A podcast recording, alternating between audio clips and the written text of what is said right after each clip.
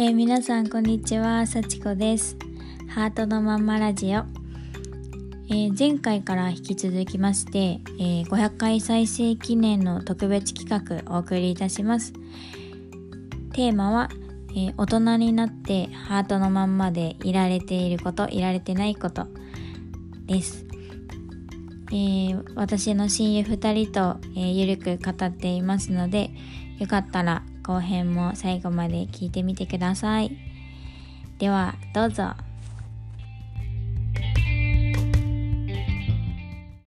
なんかやっぱ大人になってしまったのかなって思うの。は、何何なんかさ、それこそ15歳の時を思うと、やりたいでいろんなことができたんだよね。行きたいと思ってドイツに行ったし、なんだろう、ドイツ語もできないのに、今、そんなことできないし、まあでもそんなことできない理由は、もちろんなんかその当時は留学団体に守られ、親に守られ、うん。まあなんかお金の心、なんだろう、行った先での生活のお金の心配とかはとりあえずなかったし、なんかそのうん家がなくなるとか、家どなかったし、だし、うん。なんだろう、まあ、守られてたじゃん？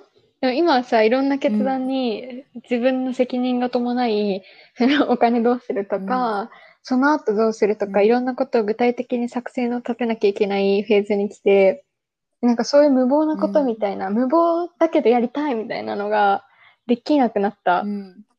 なんかやりたいけどそのちょっと無謀と思ってることって何例えば何があるの？まあ、イギリス、あ言ってイギリス来ちゃったから、イギリス。私からしたら二人ともさ、守られてないよ。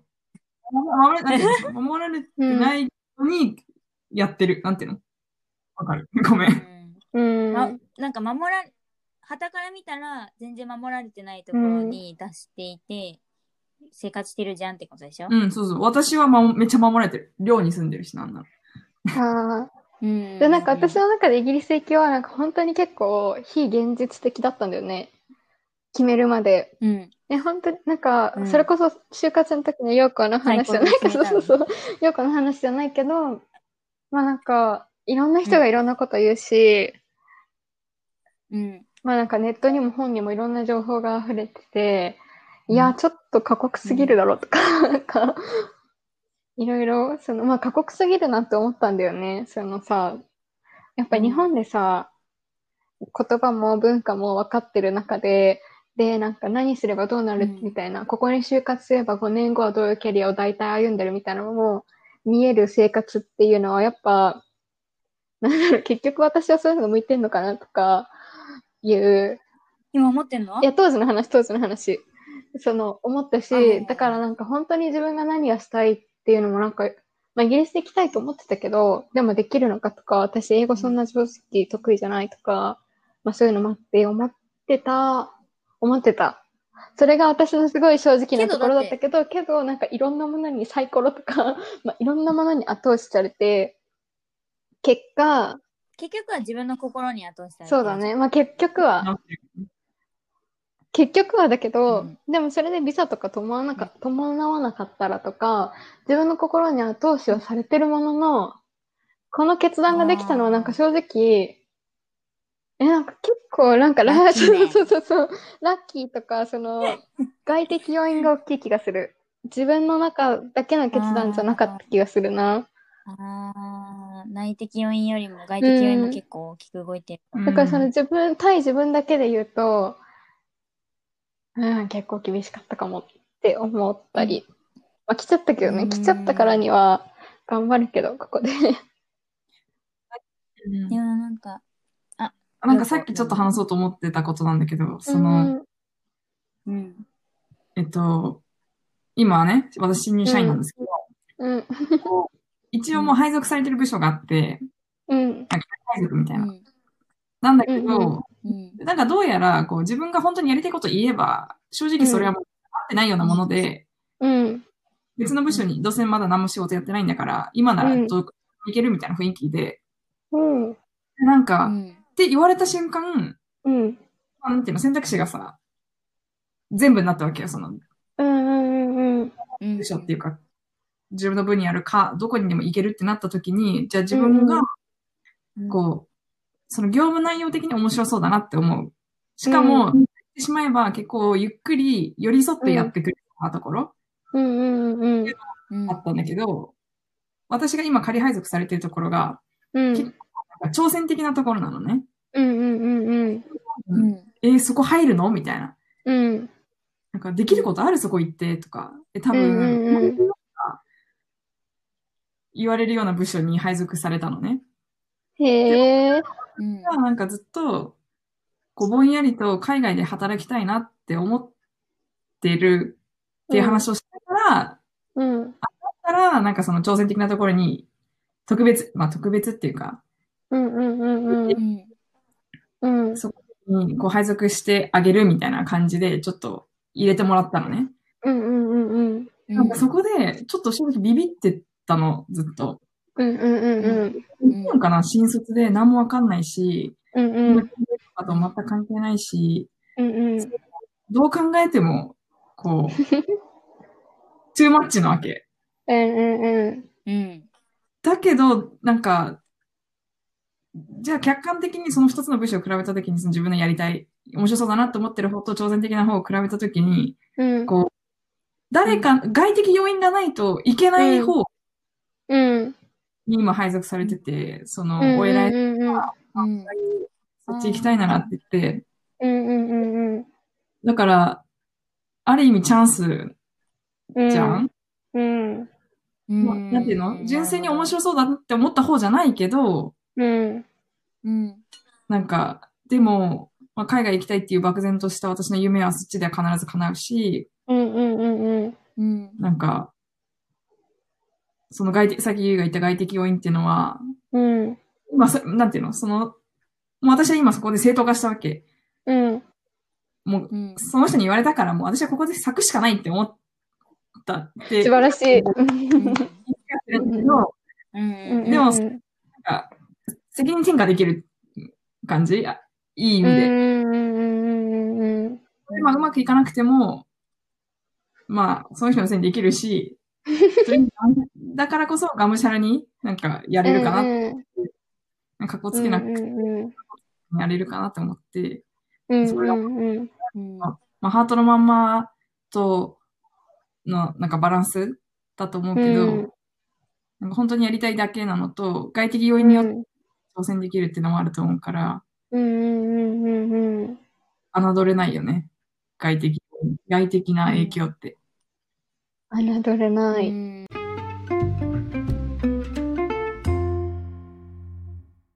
キャリアの偶発的計画性だったかなっうんていう言葉で、もう基本的に80%とか偶然でできてて、キうんャリアっていうのは。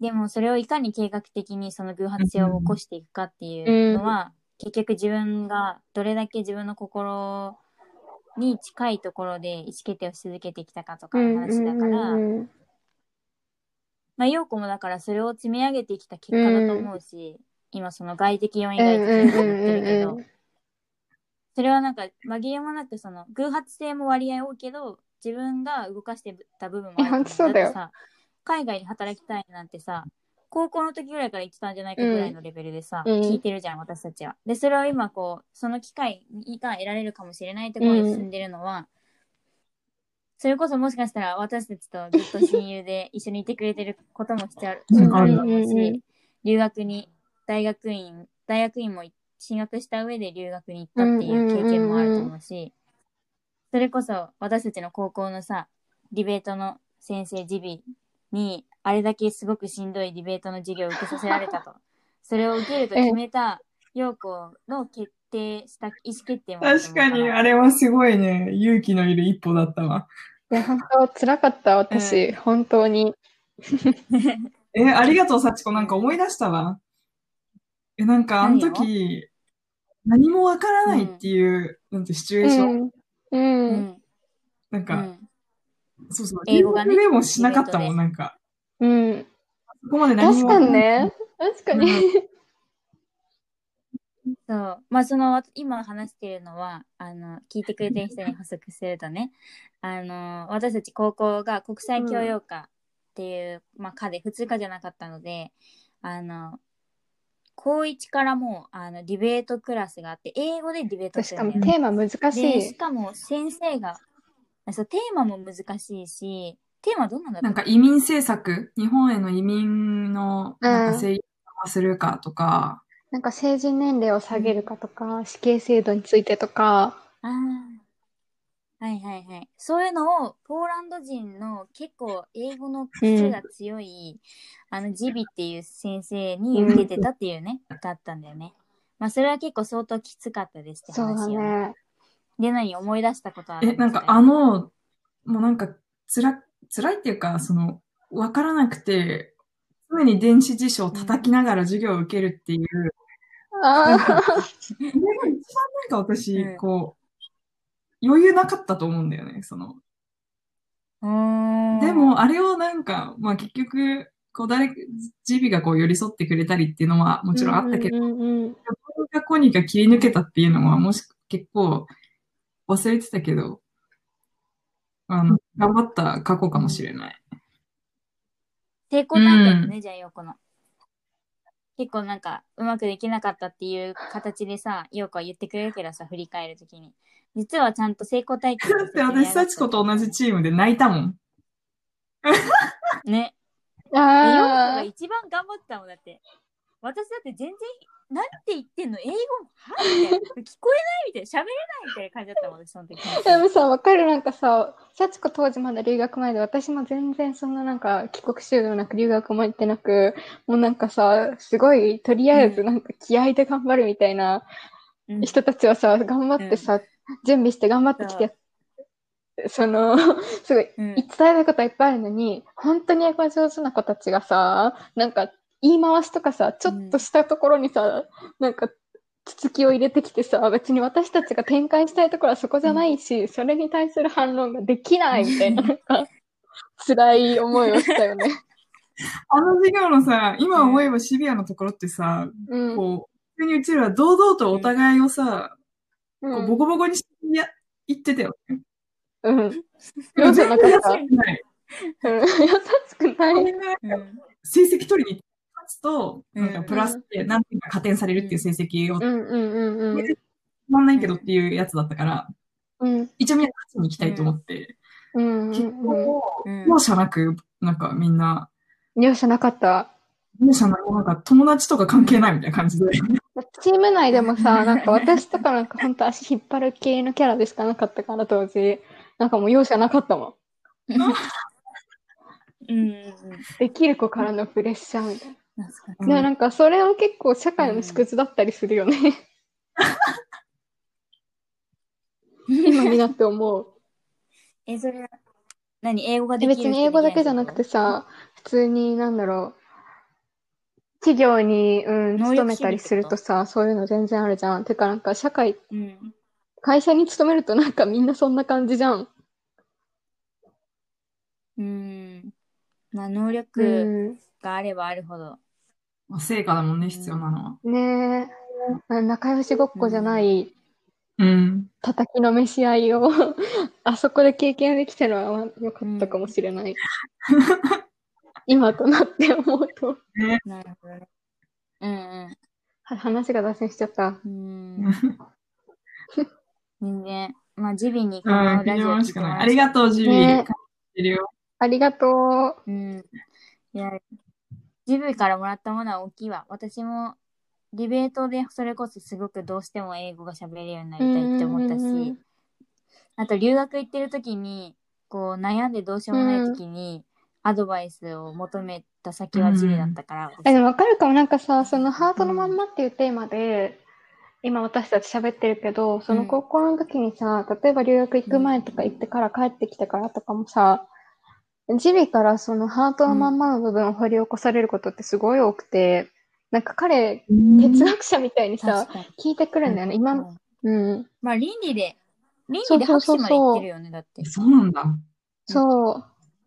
そうだよ。博士号も取ってて、今日そういうそう教そうそうそう育とかの道になるはずだったのに、何をやっているちぐさの高校のそうそうそ英語のうそう先。生をやって、そうそう私そうたちをボコボコにしている。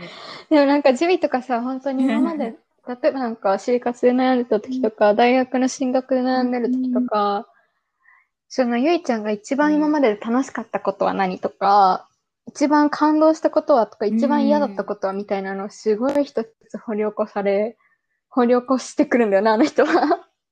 でさ、ディベートの時と同じくさ、二、人で一対一で喋ってる時も容赦ないからさ、こっちがなんか曖昧なことを言ったりとか、なんか本当はこう思ってるけど、こういう答えがいいのかなみたいな感じで言ったことに対して結構ボコボコに言ってくるからさ、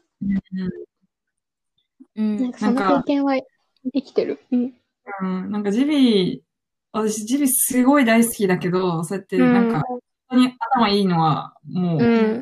いるし、うん。で、私人を頼るの苦手だから、なんかずっとジビと、こうやって、なんかたまに話したいなとか思うことあるけど、なんかちょっと怖いと、まあ人を頼。わかる。暴いてくるしね。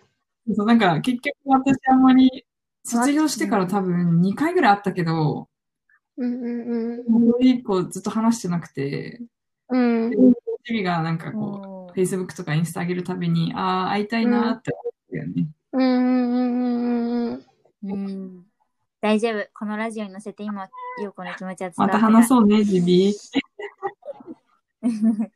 でも私もね、ジビと話したくないって思った時はね、自分の心に従えてない時だったなえ、って思うすっごいわかる。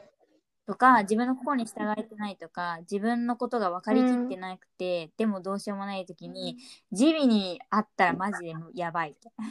なんか、ま、めちゃくちゃボコボコにされる割になんか自分どうしようもできなくて、なんかこう自分どうしようもないってなってしょぼんってなって終わるみたいな。結構逃げたりする時期もあったかもしれない。大学生になってからとか。うんうんうんうん。うんあ、それすごいわかるな。うんなんかその、自分の心に従えてないっていうのもそうだし、なんか自分は本当はこれが一番正しいと思ってるわけじゃないことをやってたりするときには、なんかもう地味に会えない。うん。うん。確かに。いや、でもなんかさ、そういうこと考えるとさ、まあそういう人がいることはすごく大きな意味があって、そのおかげでさ、その自分の心に従えるわけで、でもそういう人がいてもいなくても、やっぱり自分の心はやっぱり自分の心に従いたいって言ってるってことだよね。そういう反応するってことそうだね。確かにも確かに。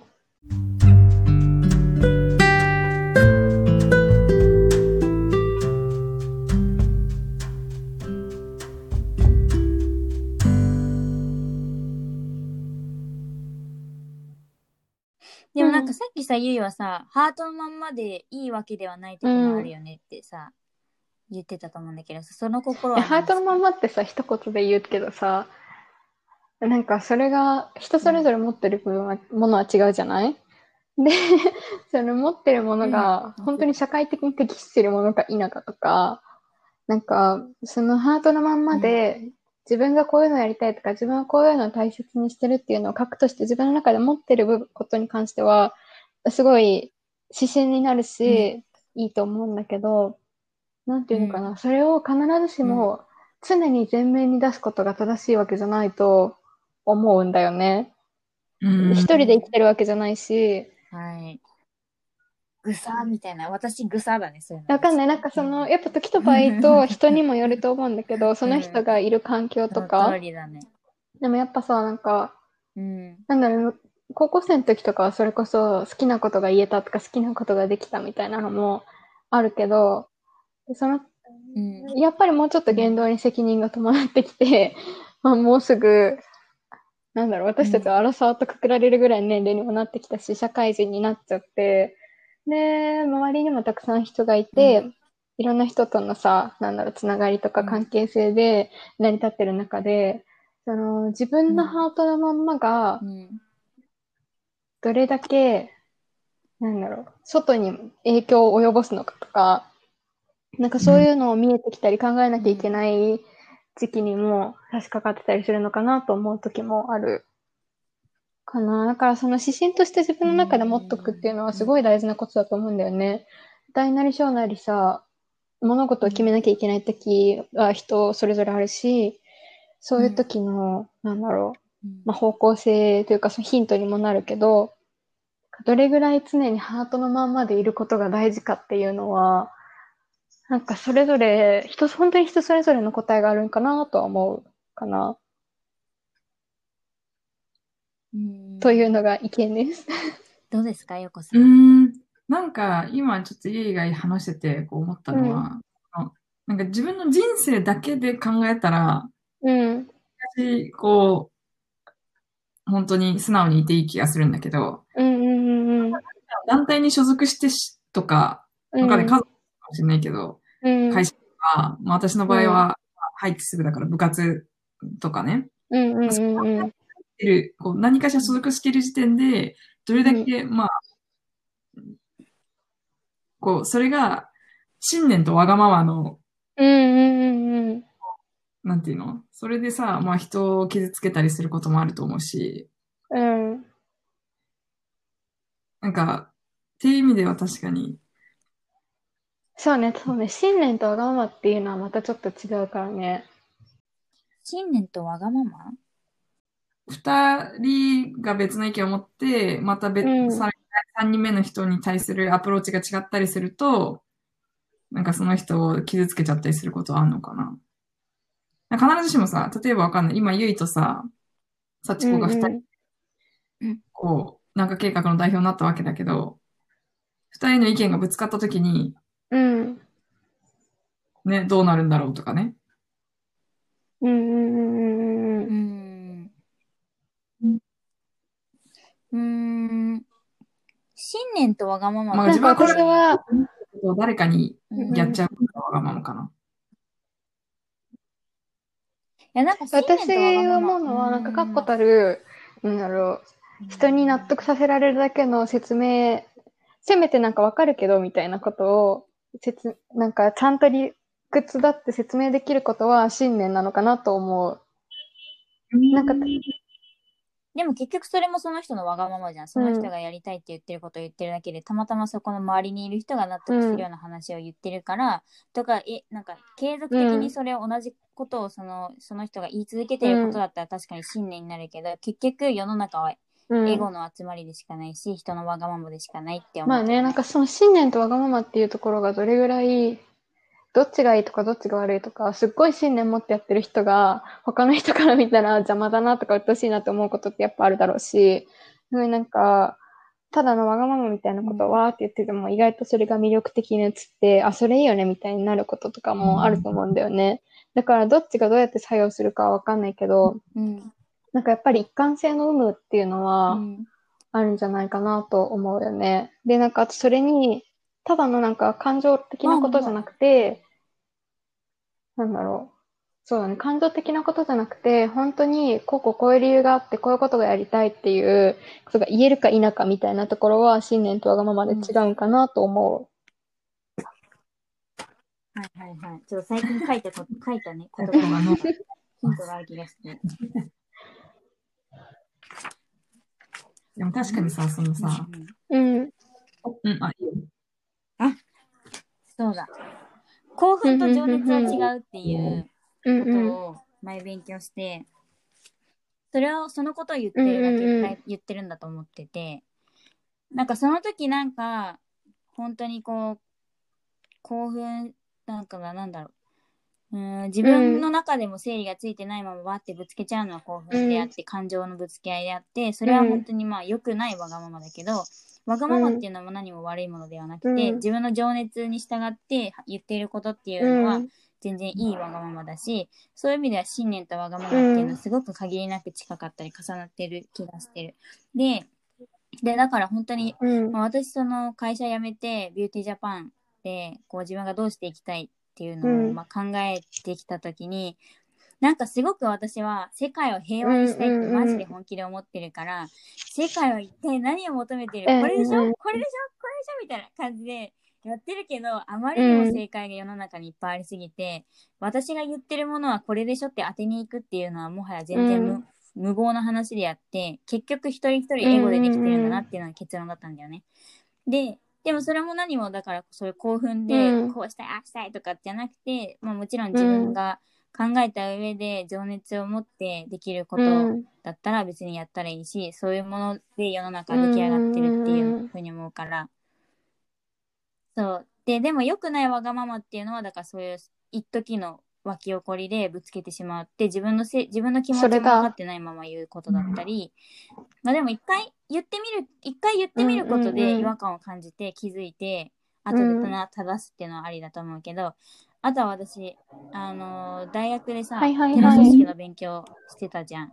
ああんま覚えてないかな。なんかそのまあ、平戦争を語れずして平和を起こせぬみたいな感じで自分に思ってたから、うん。戦争を勉強するゼミに入ってでこうテロ組織っていうのもさこう組織としてこう社会に何かを起こす事業家ではあるあるっていうのは変わりないけどじゃあなぜよよくないかっていうとあの彼らは、まあ、やっぱり人を殺すっていうことをしたり民族を浄化していく民族を全部殺していくみたいなこの宗教だけで治めていくっていう、まあ、そういう人の死とかに関わったり劣悪だったりとか、まあ、そういうものはやっぱり良くないわがままだと思うから。だから結構そういうまあその、うん。そういうラインはやっぱあると思うけど結局みんなわがままでできこの世の中はできていると思います。うんそう考えると、やっぱわがままでも口に出せる人が強いんかな。うん。うーん。確かに。口に出せて。で今の世の中だとねそれこそメディアとかに対する影響力の強さとかもあるよね。うんうん。でもなんかおみこしのさそれこそ、はいはいおみはい。こし担いでる宮田さん。そう。そうだね。ラジオの人に言うと、聞いてくれてる人に言うとね、えっ、と、宮田さんは、えーまあ、全国各地でおみこしを担いでいる男。そうだ。ね。あ、そんぐらいまあか説明。とか言って。本物のお祭り男みたいな感じだね。うん、そうだね。本物の祭り男だね。うん。なんかそういう人はさ、自分で自ら歩いてうん出会ってる人の数が多くて、だからこそ熱量も伝わってたりとか、うんうんうん。それもでも強いよ確かに。でもなんか今思ったんだけど、ごめん、わがままと信念の違いについて考えてたんだけど、なんかわがままは、周りに、うんま、やっぱ周りにいろんな意見を言う人がいるじゃん。で、その意見に聞く耳を持つか持たないかっていうところは結構違うかなと思って、なんかもう周りの意見に聞く耳を持たずに自分の意見だけを私はこう思うのみたいな結構感情的に言ったりするのはわがまま。で、なんか信念とか信念を貫く人っていうのは、うん。幸子もそうだと思うけど、そのすごいいろんな人から人の話を聞いて、自分の考えも理解して、で、その中で、その、それでも、なんか最善というか最良をその方向性で尽くそうという、努力する行為というかを信念を貫くみたいなことなのかなって思った。うんなるほどね。いやでも確かになんかそう考えると私なんか、え私はわなんか私の持論はこうでできてるわって思って言ってみたけど、さっき信念とわがままのことを。でも確かに、まあ、いろんな人からこう言われて、じゃあどうするって今でも本当に迷うし、やっぱり信念、それが信念なのか、うん。悪いわがままなのかは、分かりづらいよね、その境界線はって思った。自分の中でそうだ分からないねことが多いからこそ、うんうんうんすごくブレるし、進まないしとかはあるから、難しいやっね。ぱり難しいです。こんな議論をするだけ大人になってしまったよ。うん本当に。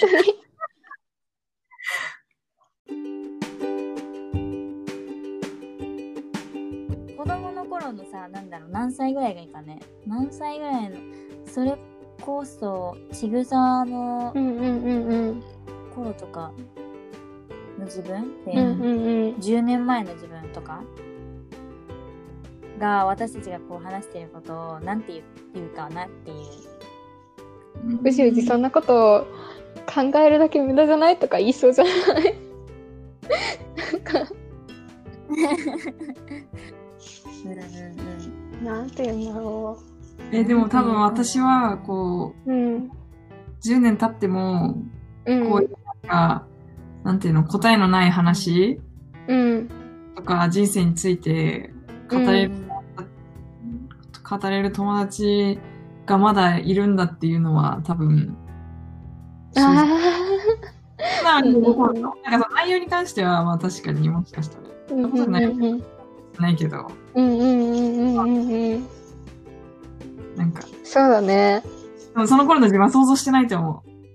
うんうんうん。10年後こうやってまた、まさかしかもこの3人がっていう。うん。そうだね。うん。確かに。なんか私は、えー、私どうなんだわかんないな。今本当にまさに迷ってるから、なんか、いろんな選択とかうん行動とか。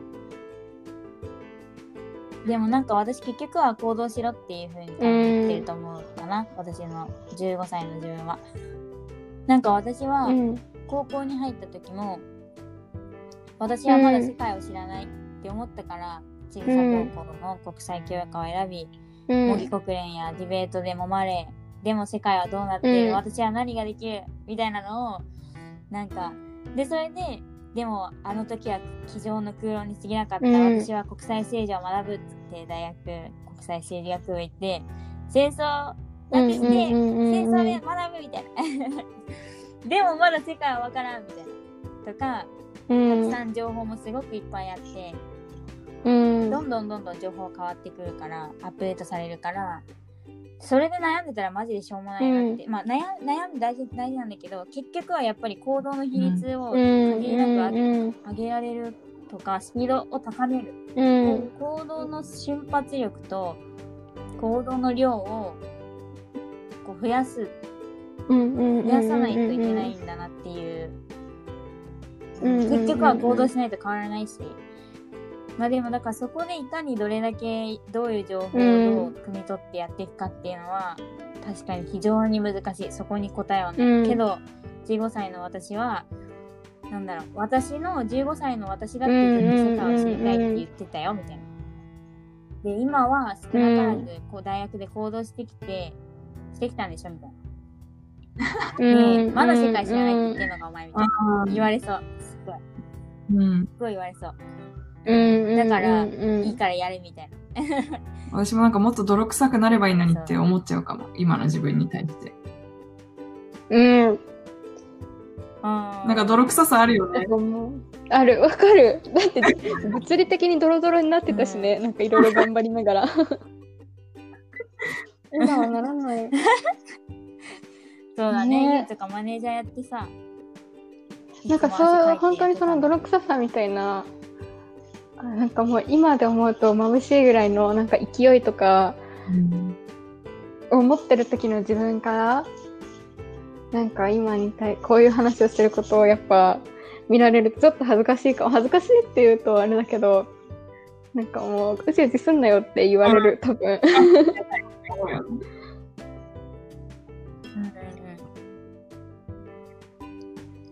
でもなんかうん本当に失敗して何なのって、まあもちろん、あの生きなきゃいけないし、その、うん。例えば親が年を取るとか、あと、私だって出産年齢はやっぱり人間、うん。やっぱり適正年齢は変わらないし、うんうんうん。っていうリミットはあるけれども、でもどこかなんかこう締め切りを設けた上で、まだまだ失敗しなきゃいけないのかなっていうのは思ったかもね、うん今言われて。失敗しないでどうして迷ってるって何なんだって感じで、ちょっと。そうね。いやね難しいね。失敗だってさしなくていいんだったらしたくないしね。うん。てかなんか失敗はうんうん私うん。してもいいと思ってるんだけど、それによって時間は限りなく取られ、なくなっていくわけで、じゃあそれ、その長さ、うん。その期間はどれくらいみたいな？失敗して前、うんうんうん。失敗している期間はどれくらいみたいな？それがやっぱり、失敗すればするほど失敗の数が減って、成功の時間が長くなるから失敗しろとかって言ってくれる人がいたら、私はもう迷わず失敗をすることにすると思う。でも、そういうふうに言ってくれてる人がまだ周りにいないから、あなたこうした方がいい、うん何やってんの？うん。みたいなことを言ってくる人が結構いるから、なんか、うんそんなこと言われても、みたいな。そうね。いやそこは難しいなでもなんか私自分のことで振り返るとなんか人に張り切って言えるほどの失敗経験とかもないうん。なんかその程度で何をうじうじ失敗したくないとか言ってんだって思ったりもする自分に対してうん確かに。確かに。失敗ってそんな大してないよね。なんかちっちゃいことでうまくいかないことってやっぱいっぱいあったんだろうと思うけど、記憶に残るほどのこととかないし、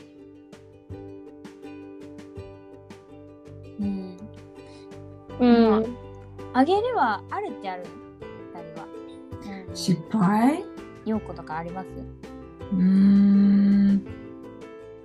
失敗か。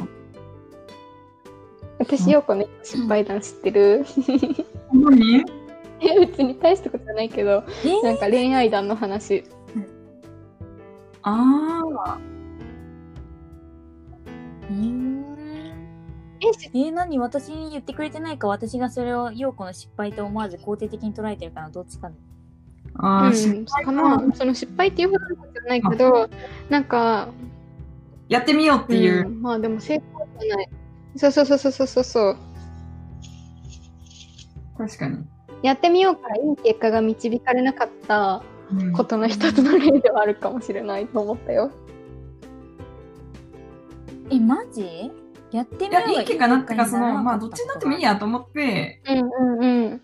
行った結果、うん。あそのうまくいかなかったから、別にその、なんていうのそれは半分は想定されてた結果だから、まあ、そっかそっか。違うとはなんなかったよ。うんうんうん。そっかそっかそっか。でも失敗ってね、なんだろうね。そのやっぱ成功すると思っ、今自分で言ってて思ったけど、なんか成功するやったらうまくいかなかったっていうのが失敗なのであって、まあ失敗するないけどやってみようって言って結果失敗したらなんか結構それは、なんか自分の中では、その失敗カウントされないのかなああ、なるほどね。って今なんか話してて思った。いや、すごい納得だわ。うんでもだから実はちっちゃいのはしてるかもしれない。うんうん。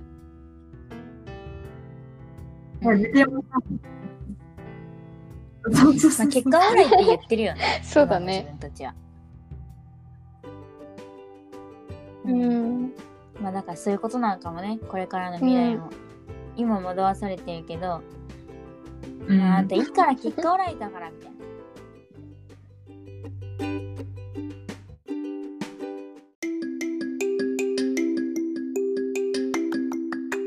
何何？今日は何？どんな話したい、うん。今結構就活の話してあの、わがままか素。直になれるか否か、わがままか。うんうんうん。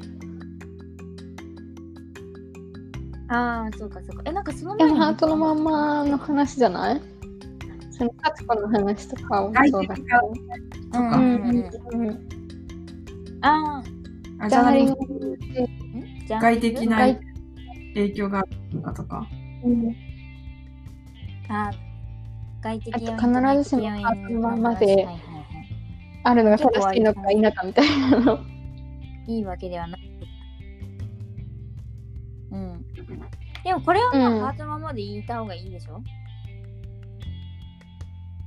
で、まあそれがわがままの悪いわがままになっていくのは良くないけどねっていう。でもじゃあそこが、あの、悪いわがままなのかどうなのかの見極めも難しいわけで、でもうん結局はやってみないとわからないっていうか、っていうことですことで。行動しろってことですからね。って、私はこうね行動するっていう、えでもさっきも言った、その行動の比率を上げるっていうのは、うん。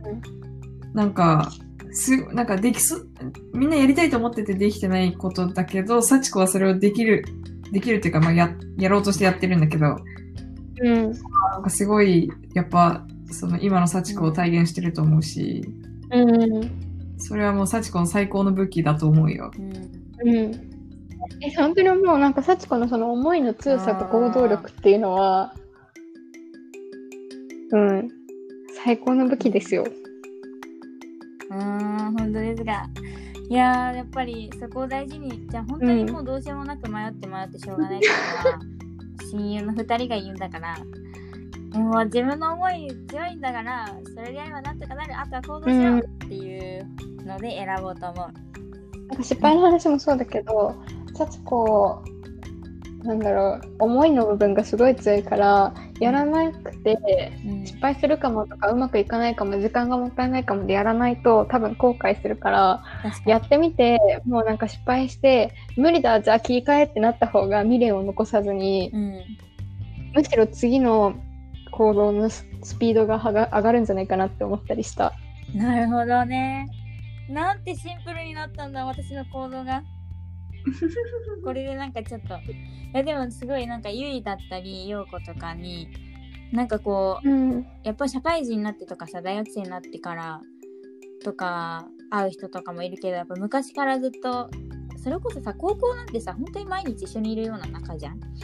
でなんかそれだけずっと一緒にいたり、部活で一緒にいたりとか、ゆいはなんか留学の経験を遠いけど、お互い共に経験しているっていうことによる理解、こう予測というか、うん。経験を予測してあげることとか、なんかやっぱりこう迷った時にすごくこう私の決定を後押ししてくれるのは私にとってやっぱゆいとようこがやっぱ一番大きいかな。うん。もちろん。そうだね。いやだから私も、うん、私もそう。そうだね。うん、だから今世界なんか計画で、まあ、ちょっと私がこれやるって言って、すごい共感してくれてこうやって今お互いが自分事として結構関わっていて、なんか面白いね。楽しいよ。うん、普通になんか普段からまあこう議論したりも好きだったしかといって、うんうんうんまあ、かといってこう一緒になんか一つのことやってみるっていうのはなかったからなんかいい機会かもねこれまでそうだね。喋りためてきたものとうん。今吸収しているもので私たちが何ができるかみたいいね。まあまあ、試行錯誤しながら、勉強しながら。なうんでで結構めっちゃだいぶ長くなってしまいましたがまあいろいろ話せてよかったね ね。うんうんまあちょっと私は明日もうちょっとよりすっきりした気持ちで起きれそうです それはよかった。うん。じゃあまたなんか特別企画としてうんうん。なんか企画してこういう風にゆるいトークもしたいなと思うので引き続きハートのままをよろしくお願いします。お願いします。お願いします。では皆さん今日も長い間聞いてくれてありがとうございました。また次回もお楽しみに。バイバーイ。